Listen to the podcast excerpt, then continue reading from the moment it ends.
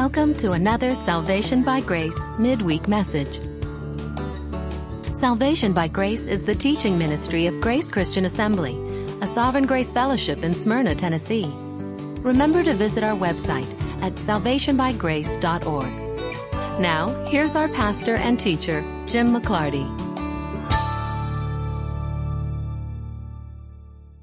I am all in favor of Christian charity and brotherhood and all that, but I think there's a limit to the sharing, and Micah has shared his cold with me, so if I sound nasally tonight or if I sniffle a lot tonight, I was having quite a sneezing fit just before I got here. At the moment, the uh, Hall's mentholyptus is keeping that at bay.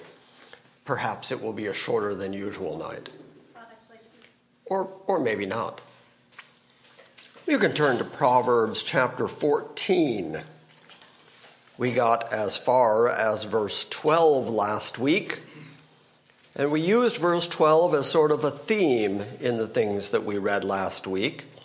Verse twelve says, "There is a way which seems right to a man, but its end, the end of that way that seems right to a man, the end of it is the way of death." As we continue through this chapter, Solomon is going to continue along that theme, and he's going to bring it up again in chapter sixteen. He's going to quote that verbatim. So that is kind of the large theme, but now as we continue the second half of this chapter, we're going to see another theme as similar as we've seen foolish people speak too much and wise people keep their mouth quiet. We're going to see tonight that part of their foolishness is being quick-tempered. Solomon's going to bring it up a couple of different times in a couple of different ways and say that fools are quick to get angry, and that part of wisdom is having self-control, not letting your emotions fly off, not letting your anger fly off. Anybody in here want to admit that they are quick-tempered? Okay, wow, those hands went up slightly too quick. I didn't even have time to get the joke out, which was, I'm not going to ask you to raise your hand because you might get mad about it. So that is thematically part of what we're going to look at tonight. Again, the fear of the Lord concept is going to come up so that we see that that is part of what it is to be wise. We're going to see Solomon repeat that a couple of times, and he's going to talk about what it is to sin against a neighbor and what it is to sin against the poor, what it is to look down on people.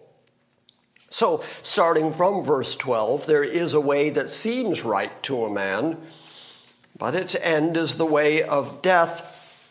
You may recall last week, as we were finishing our lesson, we read verse ten, which says, "The heart knows its own bitterness, and a stranger does not share in the joy of that heart." And I said to you that essentially what Solomon is getting at here is that nobody really knows what it's like to be anybody. The heart of the individual is the only one that knows the depth of the bitterness that that heart contains. Well, verse thirteen is going to follow along that same kind of thinking, because verse, because verse thirteen says, I got to get this lozenge out of my mouth. It's like doing ventriloquism. I'm talking and I'm eating a lozenge. Um, oh, that's good. Chewing a lozenge. That's even better. Mm. Verse thirteen says, even in laughter, the heart may be in pain.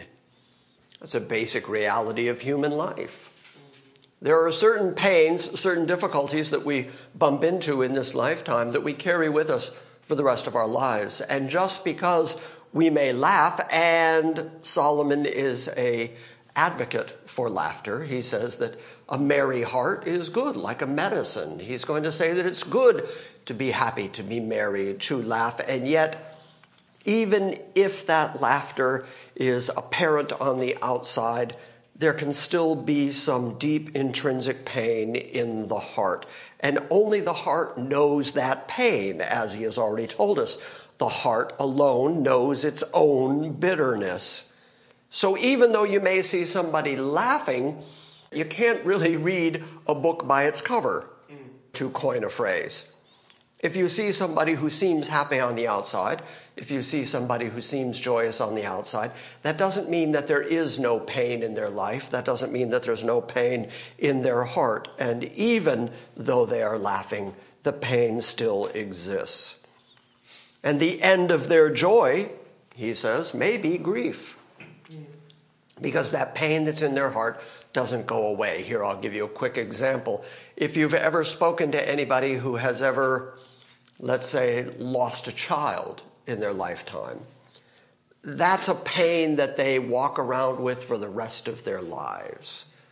I've known people who have adopted what I refer to as the hundred-yard stare, where they're just looking out into the distance all the time. They never seem to be connecting with anybody.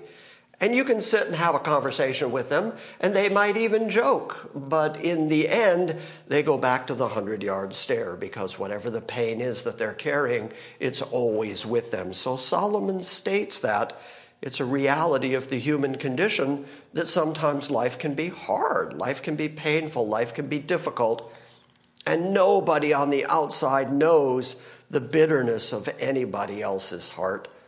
Strangers don't share in the joy that that heart has either, because really every individual knows what's going on inside themselves better than anybody else does, because they alone know what it is that they really are going through.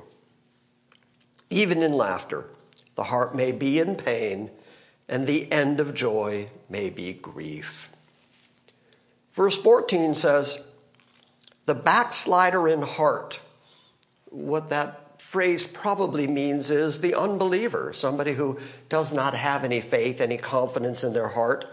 Usually when you see the phrase backslider in the Old Testament, that's what it's referring to, someone who is slidden away, slidden back from the faith. The backslider in heart will have his fill of his own ways, and a good man will be satisfied with his. Okay, now the words "be satisfied" in the N A S B are added by the translator. In other words, the contrast is a backslider in heart will be filled with his own way, and a good man will be filled with his own way. So this we're going to see said a couple of different ways tonight, that you kind of are what you are. And I know I said that a couple of weeks ago. It seems to be something that Solomon keeps going back to. If you are a backslider, if you are a cynic, if you are an unbeliever, if you are a fool, if you are always argumentative toward the things of God, then ultimately you're going to end up with your own foolishness, your own pride, your own self-satisfaction. Remember again, the theme tonight is there is a way that seems right to men. And so at some point, Solomon seems to be saying here, you know, God is going to let you have whatever it is you desire in this life. If your desire is to be godless and to be cynical and to be argumentative and to be a backslider from the faith, God is going to let you be that, and you're going to be full of yourself. And the end result of that is going to be judgment before God. But the good man will be full of his, or will be satisfied with his. It's in contrast to the backslider in heart who will be full of his own ways.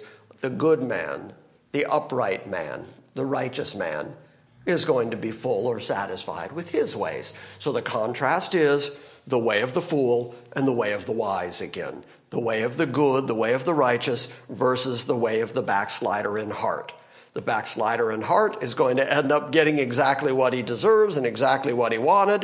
What was the name of the preacher who was confronted by a, an unbeliever who came up and said, uh, you know, I don't believe your God. I don't believe anything you preach. In fact, uh, I'd be perfectly happy to die and go to hell. And the preacher immediately dropped into prayer and said, please, God, give this man exactly what he wants. And the man said, no, no, no, no, no, no, don't pray that. And he said, hey, that's what you said you want. Well, this proverb is essentially saying that you're going to be full of whatever it is that you desire. If you don't desire the things of God, that's exactly what your life is going to be full of. Mm-hmm. Did you have your hand up a minute ago? The New King James Version even has it translated that the good man will be satisfied from above, narrowing it not just his own way, but God's way as well. That righteousness is going to fill him, is going to satisfy him. Mm-hmm. So then along the same lines, verse fifteen says, the naive, which is going to be contrasted with the prudent, so that means the thinking person versus the unthinking person. The naive believes everything. And if that weren't true, we wouldn't have the modern press. Mm. Oh, okay, I'll let that go. We'll just keep moving. The unthinking person, the naive person, is going to believe everything. The reason that Solomon uses that phrase is so that he can contrast it with the prudent man who considers his steps. He considers his way. He considers his walk. Last week I said to you uh, that when I hit fifty, I learned to think. And then I explained it as I recognized that for all of my previous life, I had always been reacting to life. Life comes at you fast. I never seemed to be able to get ahead of it, and I was constantly reacting to whatever happened to me.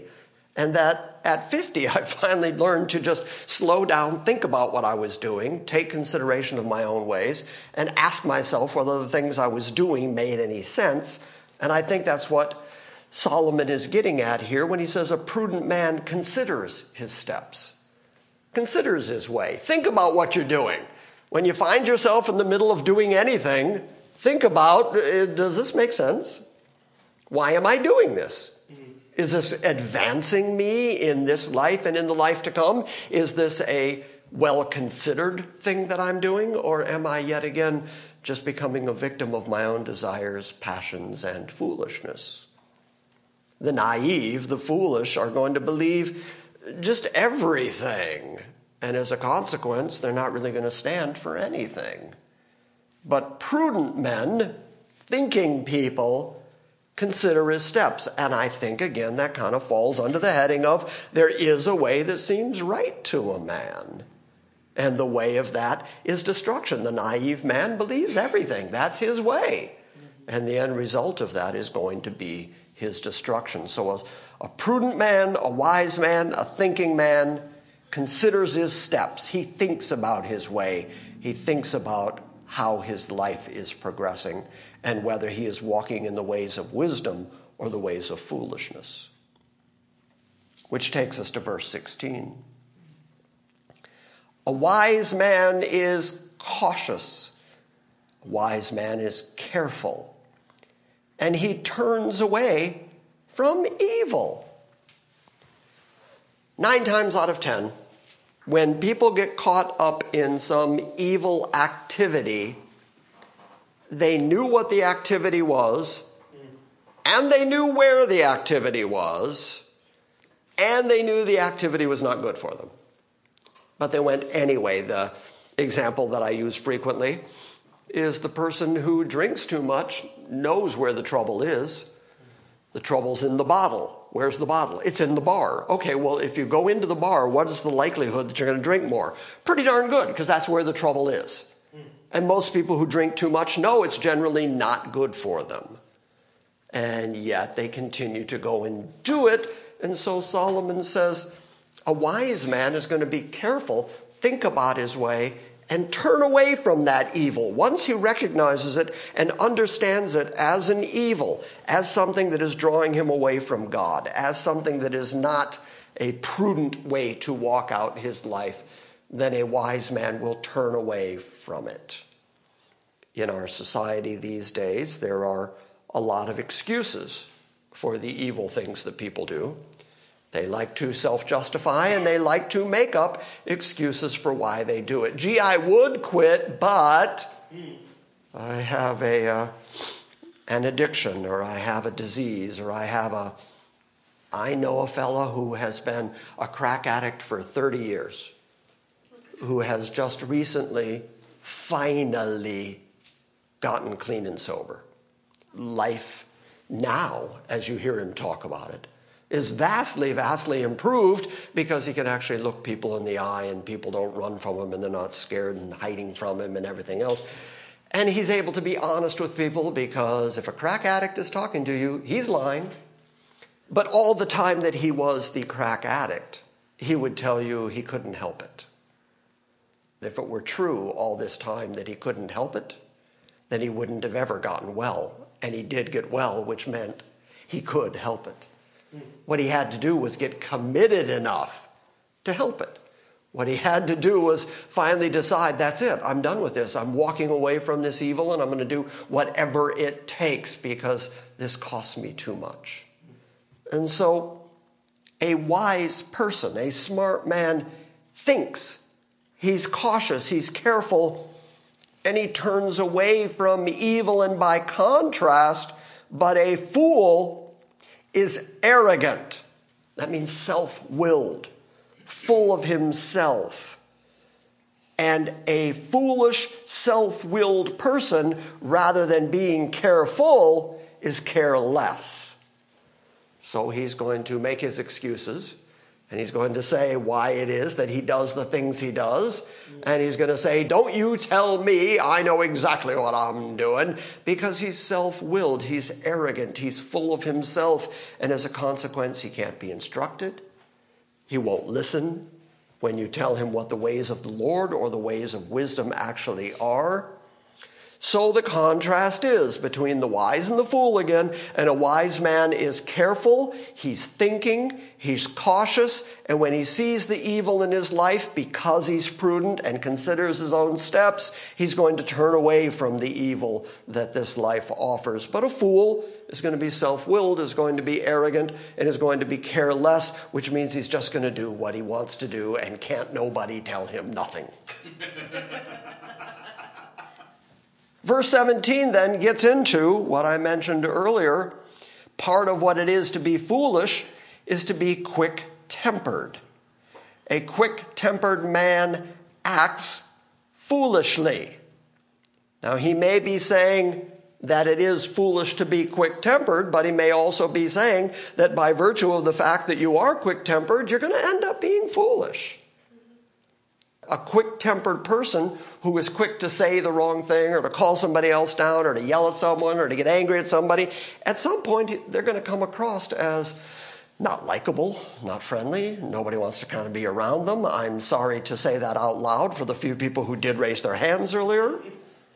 But it is part of folly, part of foolishness, according to what Solomon has written here, to be quick-tempered. And a man of evil devices, he says, is hated. So what I just said about quick-tempered people ultimately not being likable, not being friendly, not attracting people, Solomon said the same thing because he is a man of evil devices, evil thoughts, evil schemes. He's thinking of ways that he can trip people up, that he can hurt other people, and ultimately other people are going to put him off. Other people are going to hate that kind of person. And I think the way that Solomon has laid out this proverb starts with a temper, starts with being quick-tempered, starts with being too quick to let everybody feel your wrath. The end result of that is that you start being uh, evil in your plans and your plots and your devices, and you end up being hated. Look forward to verse twenty-nine for a moment, because Solomon is going to kind of contrast that now in verse twenty-nine. And he says, but he who is slow to anger has great understanding. So slow to anger is wisdom. But he who is quick-tempered exalts folly. So he who is quick-tempered is demonstrating that he is foolish. That is part of what it is to be foolish, is to just fire off your temper quickly at people. Notice, by the way, that the two phrases, quick-tempered and slow to anger, both include a certain amount of anger, because human beings do get angry. There is a place for righteous indignation. We're told in the New Testament, be angry but sin not. So sometimes it is appropriate. There are things that get to us and that make us angry, but if we fire off quickly about it, then we're more likely to do more damage, to make the situation worse, and so that is a foolish way of being. It's true that people can sometimes grow in their anger, but it's good to be slow in growing in your anger. So why would that be? Why is it better to be slow in anger instead of quick to anger? Because along that process, that slower process, you have time to, what's that word? Think. You have, you have time to think about what happened to you. You have time to think about whether what you're about to say is appropriate. You're able to consider your own way. Is what I'm about to demonstrate going to help the cause, or is it going to hurt the cause? Am I devising evil schemes? Am I just setting out to hurt somebody else because I got upset and everybody deserves to feel my wrath now? If you're slow to anger, he says that shows great understanding because it also gives you the opportunity to think. Uh, psychologists will tell you that when you get upset, that you should first count to ten. And what does that process of counting to ten do for you? It just gives you time to slow down and think. It's just a way of, before you mouth off, before you're quick to hurt somebody or quick to, to be angry at somebody, it's a way to just slow down, consider your own way, and not be immediate in the way that you react. So he who is slow then to anger might actually anger at some point. He might have some righteous case to make, but he's going to think about it along the way and consider whether his anger makes any sense. The person who does that has great understanding, but he who is quick-tempered exalts folly. So back at verse seventeen, a quick-tempered man acts foolishly, and a man of evil devices ends up hated. So then a moment ago, he was talking about the naive. In verse fifteen, the naive believe everything. They accept everything. They don't really consider things the way the prudent man would. They just kind of accept things at face value without giving any thought to them. Verse eighteen talks again about the naive and says that the naive inherit folly, but the prudent are crowned with knowledge. Really, really interesting contrast here on many different levels. First off, the naive inherit folly. It's not just that they're foolish within themselves. It's something that comes to them naturally. They've inherited it the same way that you might say someone inherited from their parents after their parents passed. In other words, this is something that's passed down to them.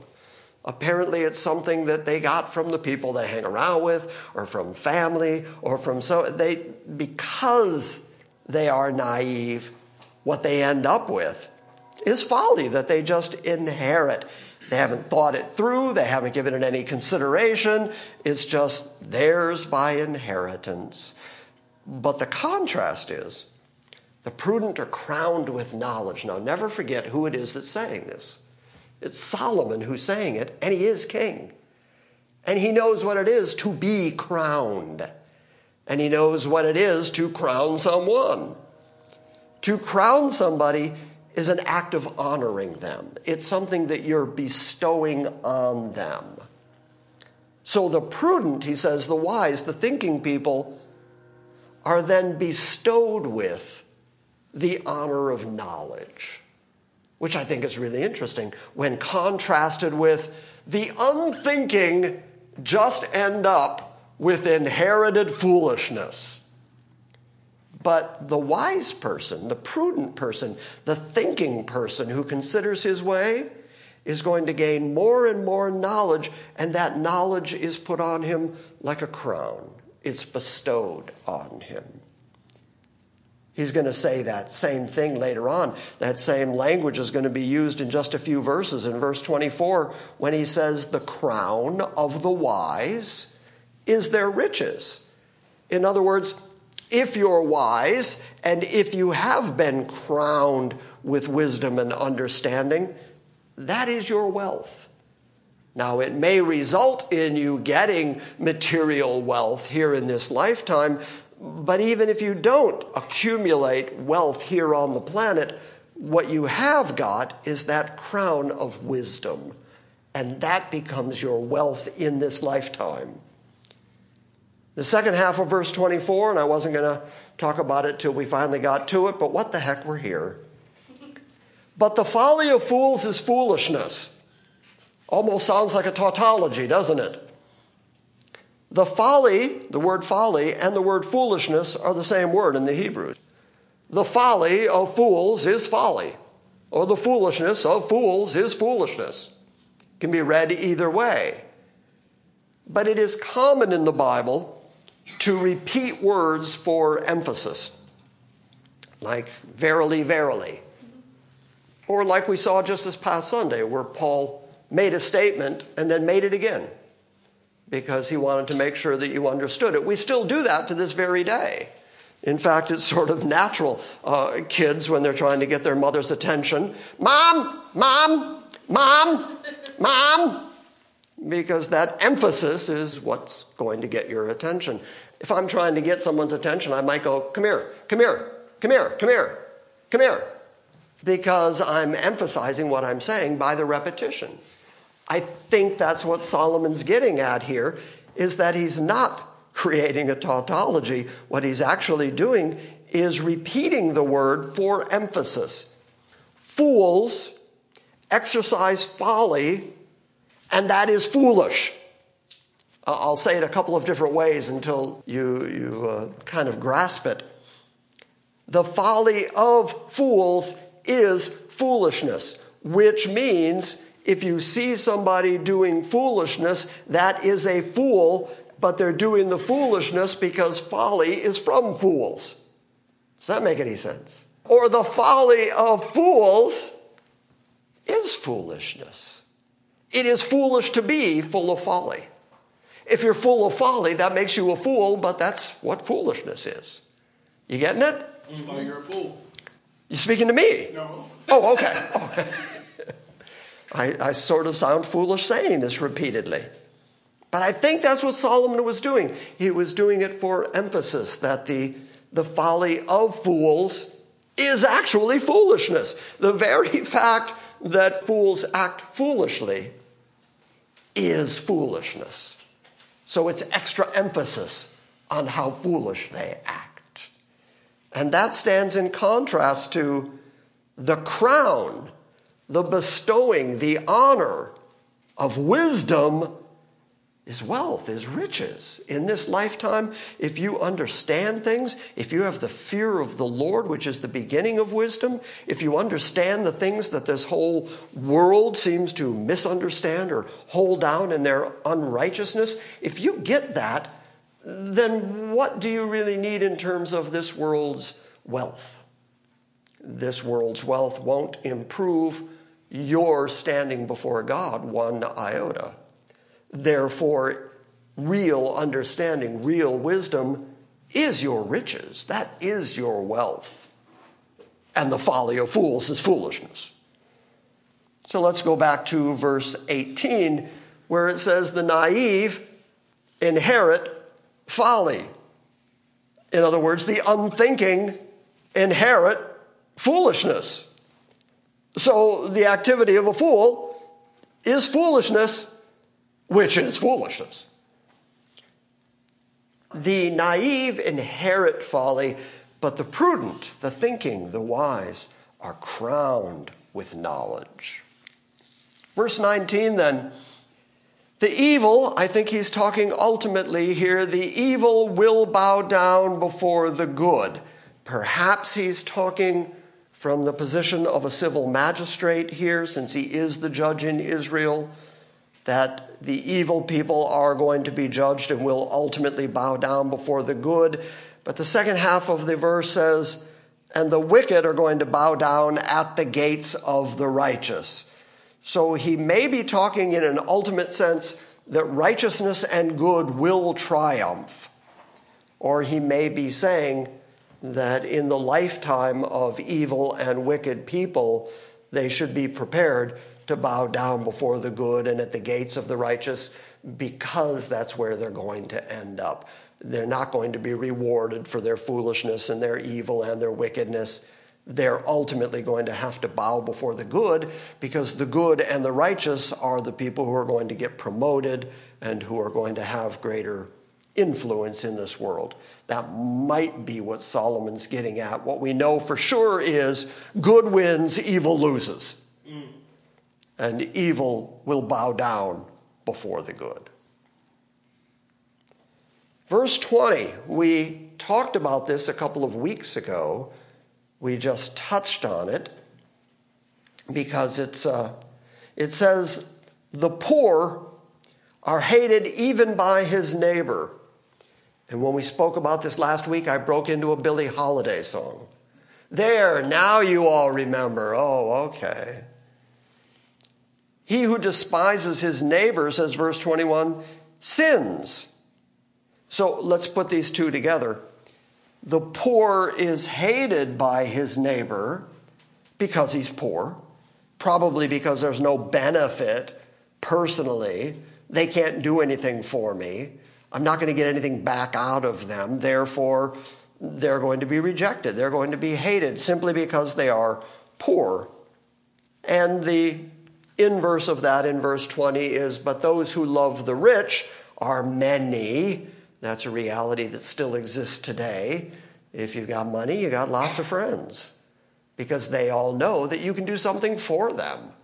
You can help them. You throw better parties. You, you've got bigger and better stuff. And so you're going to end up with lots of friends coming around just because you're rich. So this is an unfairness that he is mentioning in this world, that the poor end up hated even by his own neighbor, the one who lives right next to him. And those who love the rich are very many people.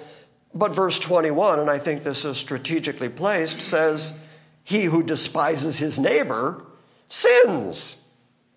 So the poor are hated even by his neighbor, but the neighbor who hates him is sinning in hating him, because it is a sin to look down on somebody simply because they are poor. Look at verse thirty-one of this same chapter for a moment. We'll get a little more insight into this concept. Verse thirty-one says, he who oppresses the poor reproaches his maker. Okay, now we have some idea why Solomon would say that if you hate the poor, you're sinning against your neighbor. The shape, the form that that sin takes is that if you oppress the poor, that is a reproach to your maker, because your maker, God himself, is kind. We just read that. Is giving, and gives his sun and his rain and food to the to the just and the unjust. He is patient, he's kind, long-suffering. So we are called to be the same way. And if we are supposed to be the people that represent God, and yet we're hateful toward people simply because they are poor, or we're oppressing people simply because they're poor and they can't do anything about it, so we're oppressing them because we can, then that is a reproach against God. That is to say that God himself would act that way because we're representing God that way. So it is a sin against God, who has told us how to be when we are mean, oppressive, unkind to the poor.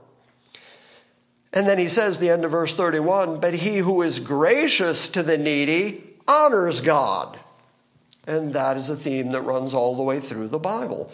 Being kind to people who are lesser than you, being kind to people who don't have as much as you, being gracious to people is a way to honor God.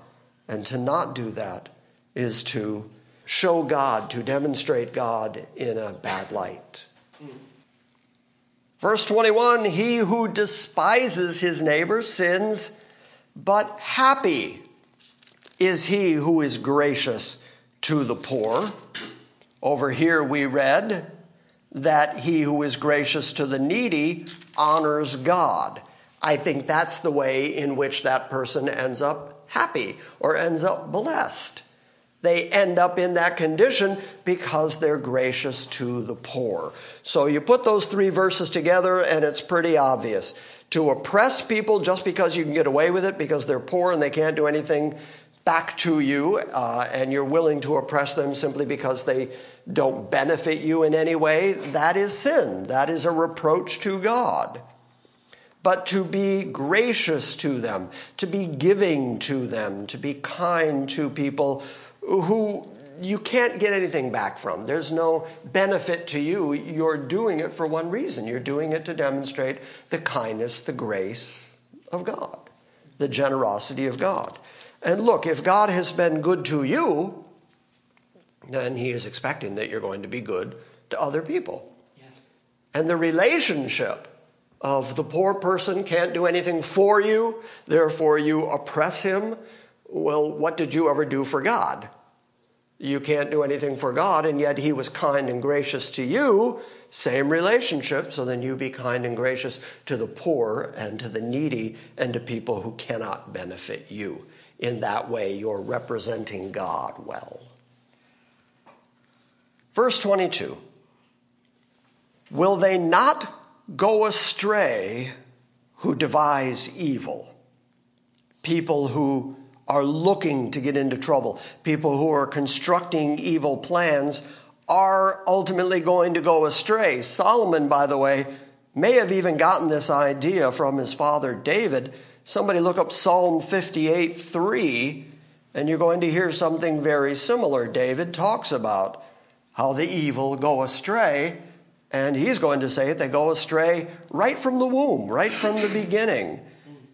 And that go astray terminology here means that they never quite get on the right path. They don't follow in the ways of wisdom. They don't follow after the fear of the Lord. They're constantly turning away from the wisdom of this life that would uh, cause them to do right and to be gracious to people. And so they go astray because they're busy devising evil. Who has Psalm fifty-eight three? You got that, Steve? Why don't you read it? The wicked are estranged from the womb. They go astray from birth, speaking lies. They go estranged from birth, speaking lies, as soon as they come out of the womb. So David and Solomon are agreeing that those who are evil, those that are wicked, those that devise evil plans, can't ever really get on that straight and narrow because they're always going to go astray because they're evil right from the womb. Second half of verse twenty-two says, but kindness and truth will be to those, and he uses the same word, those who devise good. So devise good or devise evil, that's the contrast. Plan to do evil or plan to do good. People who plan to do good, kindness and truth is going to come to them. Those who plan to do evil, they're not going to get the kindness and the truth. They're not going to come to the knowledge of God. They're not going to come to true wisdom. They're always going to go astray. Verse twenty-three says, in all labor there is profit, and mere talk only leads to poverty. That's the contrast again between what it is to be prudent, what it is to be thinking. It's get up and, and go to work, get up and do the labor, because in all labor there is profit. I think part of what Solomon is getting at here is it doesn't matter if you're king or if you're a plowman.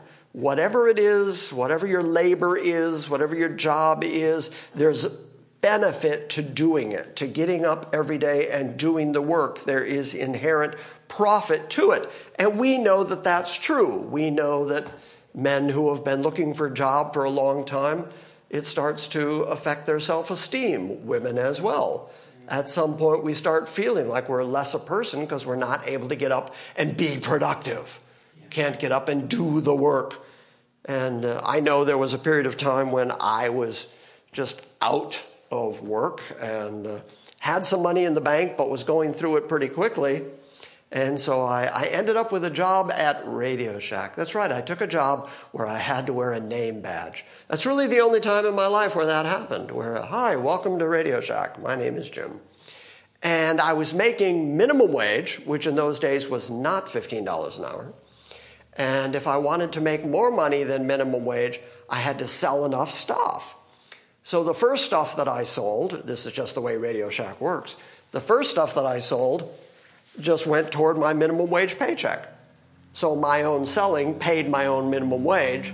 And then if I sold above what was minimum wage, then I would make some extra money that week. The problem was I was in a store where nobody ever walked through the door. But the benefit of driving to Franklin every day and working at Radio Shack every day was that at least I was getting up and doing something. I felt productive. I was doing something. When I got that minimum wage paycheck at the end of the week, at least I knew not all the money I was spending was coming out of my bank account. And because nobody ever came into that store, that's where I learned computers. Back in those days, Tandy was a big computer company. And Radio Shack, the one I worked in, was full of computers. And I had never worked on a computer before. And so I, I started learning computers, reading books, and, and practicing on the computers in the stores. Very quickly, I was able then to get a job at a completely different company which required computer knowledge, which I suddenly now had.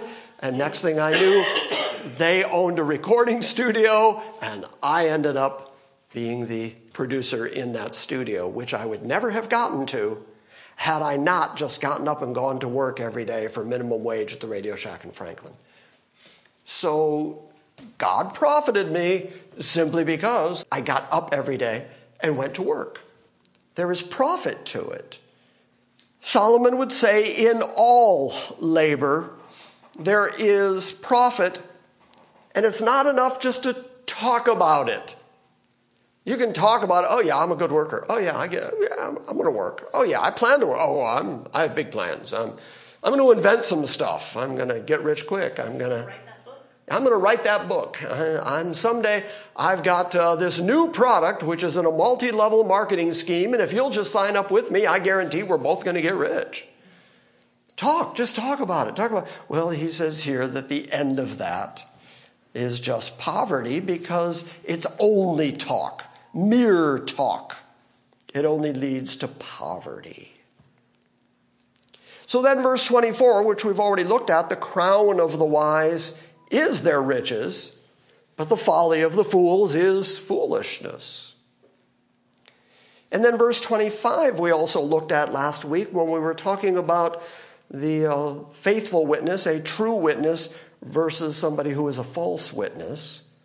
Verse twenty-five says, a truthful witness saves lives, but he who speaks lies is treacherous. Somebody who would speak lies, especially in a court setting, claiming to be a witness to something they never actually witnessed, somebody who's willing to be a false witness, is treacherous at their core. They're just looking to do damage to somebody. Which takes us to verse twenty-six. The next two verses talk about the fear of the Lord.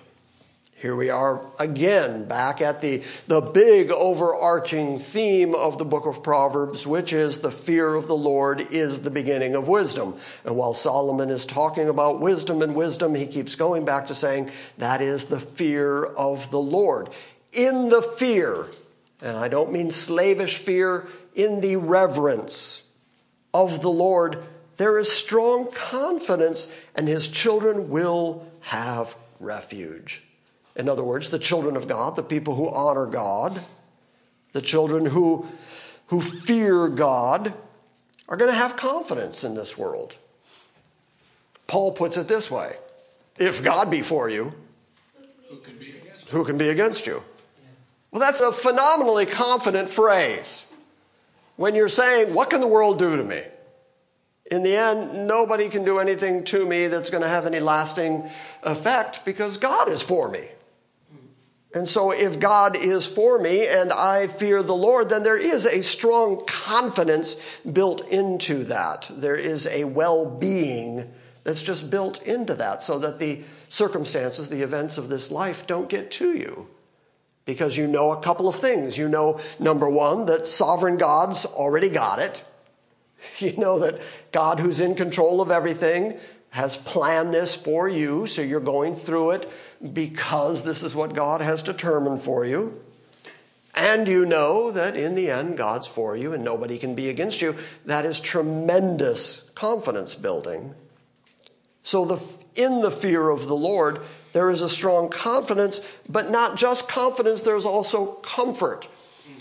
Uh, when Israel went into their land, when they were delivered into the land of Canaan, God said that they were going to set aside cities that were called the cities of refuge. And what that meant was, if you were to kill somebody and you didn't do it on purpose, it was a, a form of manslaughter, you hadn't planned it that way, but their relative was going to avenge himself on you. If you could get to one of the cities of refuge, then you were safe from the manslayer. The avenger of blood could not get you if you were inside the walls of the city of refuge. And so Solomon picks up that word knowing, being the king of Israel, and knowing that there are cities of refuge, hiding places, safe places that you can go. He then says that the children who fear the Lord have God as their refuge, have God as their hiding place, have God as their protection from, from the slayer, from the avenger of blood, from the things in this life that would want to hurt you and damage you. You have a refuge, and it is the fear of the Lord. The fear of the Lord brings strong confidence. His children will have a refuge. Verse twenty-seven says, the fear of the Lord is a fountain of life. Fountain means water. We're talking about the Middle East here. Clean water, pure water was tough to find. And when you found it, when you found a good fountain, that was a blessing from God. That sustained your life. And so now Solomon draws the parallel between the fear of the Lord, the reverence of the Lord, the honor, the worship of God, and a fountain of water. Living water, I would even go so far as to say. Phraseology from the New Testament. The fear of the Lord is a fountain of life, that one might avoid the snares of death. That doesn't mean that people who fear the Lord don't ever die. It means there are snares connected with death, and those snares, if they catch you, they will drag you down into the pit. They will drag you down into hell. They will drag you into the everlasting darkness and torment of being separated from God. And there is a way to avoid those snares, and the way to avoid them is the fear of God. Fear and reverence of God delivers you to everlasting life and delivers you from the traps of death. Verse twenty-eight has to do with being a king. And since nobody in here has ever been a king, we're going to take Solomon's word for it. He says, in the multitude of people is a king's glory. In other words, if you're a king and there's nobody in your kingdom, you're not much of a king. If you're all by yourself in your room, marching around with a crown going, I rule this room, you're, you're really not much of a ruler. But if there is a multitude of people, if there's a great mass of people, and you're the king over all those people, that's what makes a king glorious. And Solomon was, in fact, a very glorious king. Other kings, other queens would travel to come see it and just have a look at the glory of Solomon. But in the dearth of people, in the lack of people, that's his way of saying, if you're marching around your own room with a crown on, saying, I'm the king. A dearth of people is a prince's ruin. You're not a prince. You're not a ruler. You're not a king if you're not ruling over anybody. If there's nobody with you, you're not a king. Verse twenty-nine, we've already looked at it. It says, he who is slow to anger has great understanding, and he who is quick-tempered exalts folly. And then I have to admit that I just love verse thirty, at least the first half of it, because it says, a tranquil heart is life to the body. What he's talking about is contentment. If you're at peace in your own heart, then that is good for your whole body, because you're not worried, you're not always tense, you're not always wound up, because you have a sense of peace. You have a sense of tranquility inside your heart, and that brings life to the body.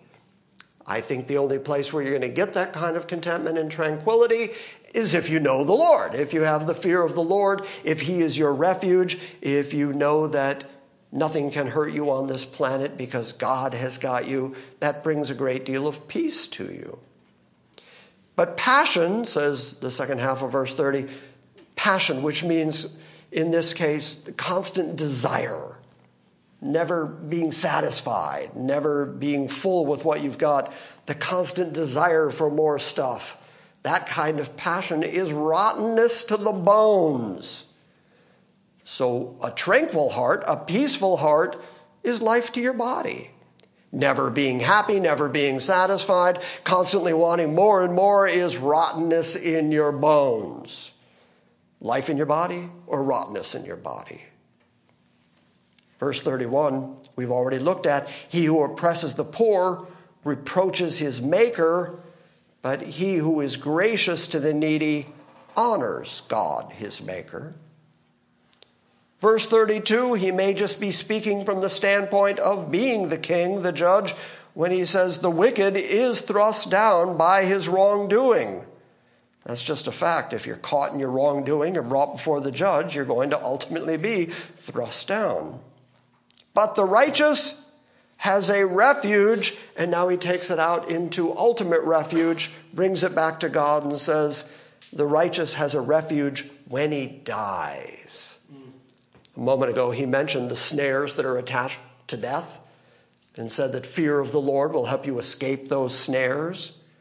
Well, if you know that you're escaping the snares of death that would drag you into the judgment of God, then you really have refuge when you die. You're not afraid of death.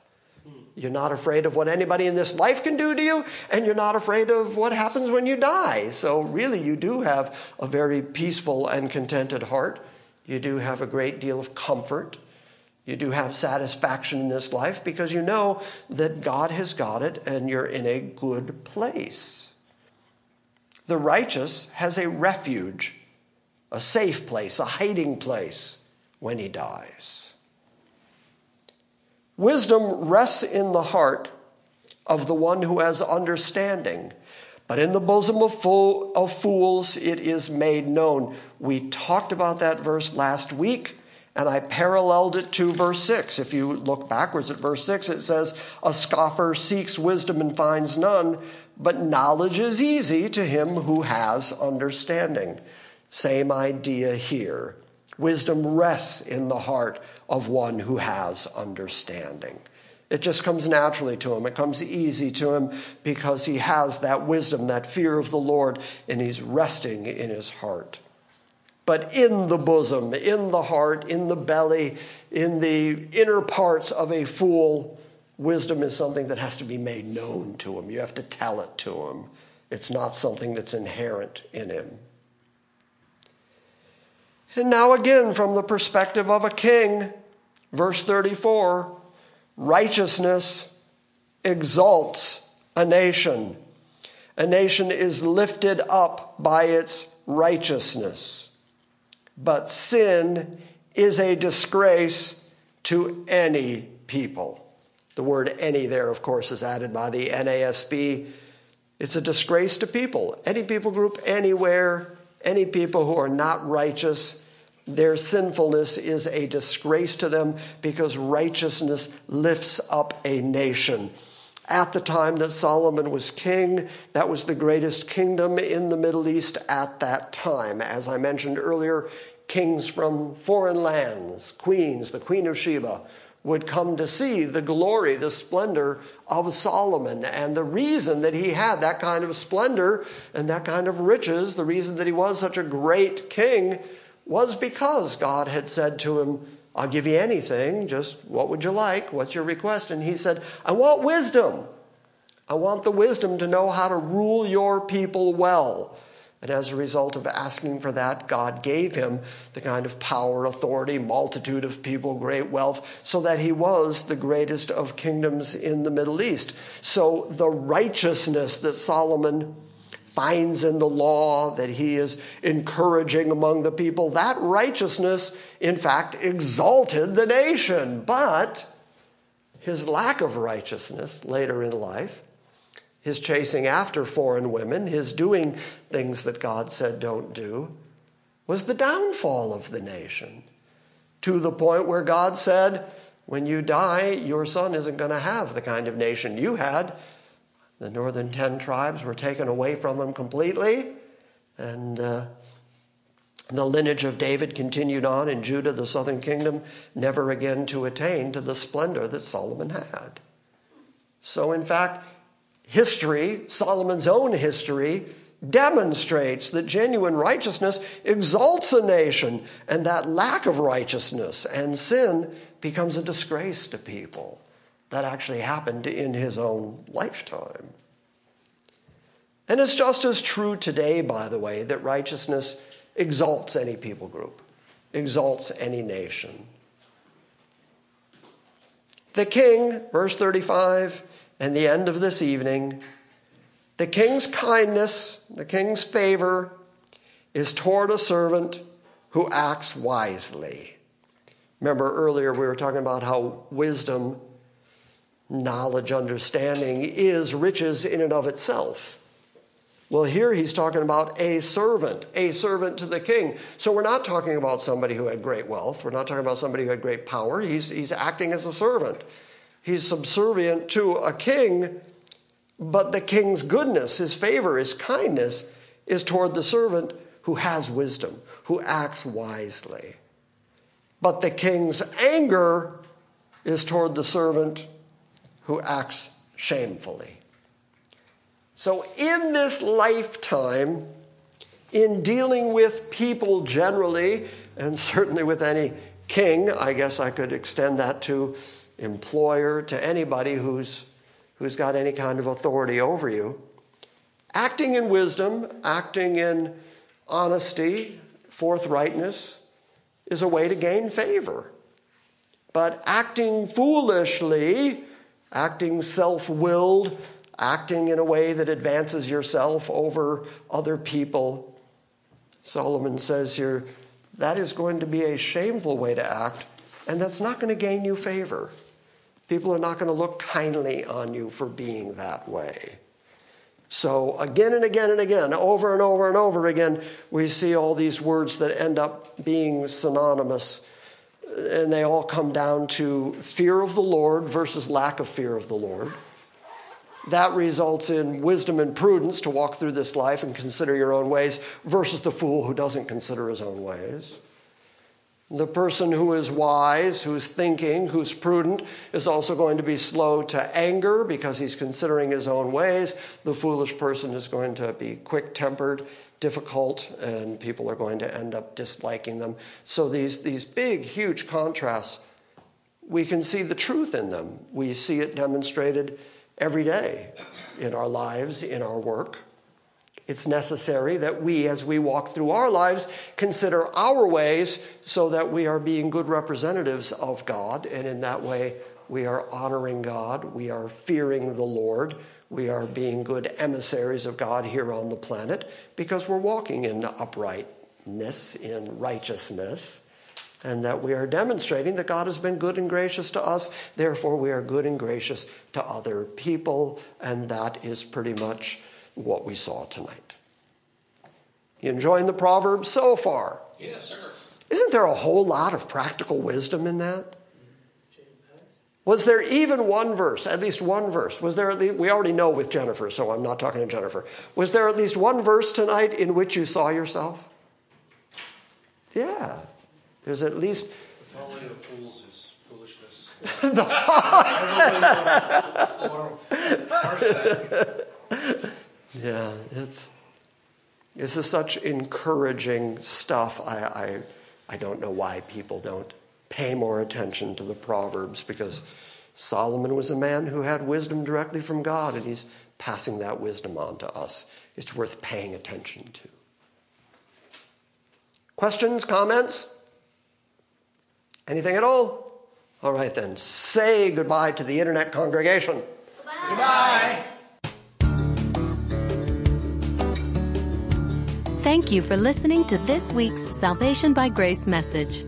We welcome your feedback and encourage you to visit our website at salvation by grace dot org. And we invite you to join us next time when we gather around the Word and study the sovereign grace of God.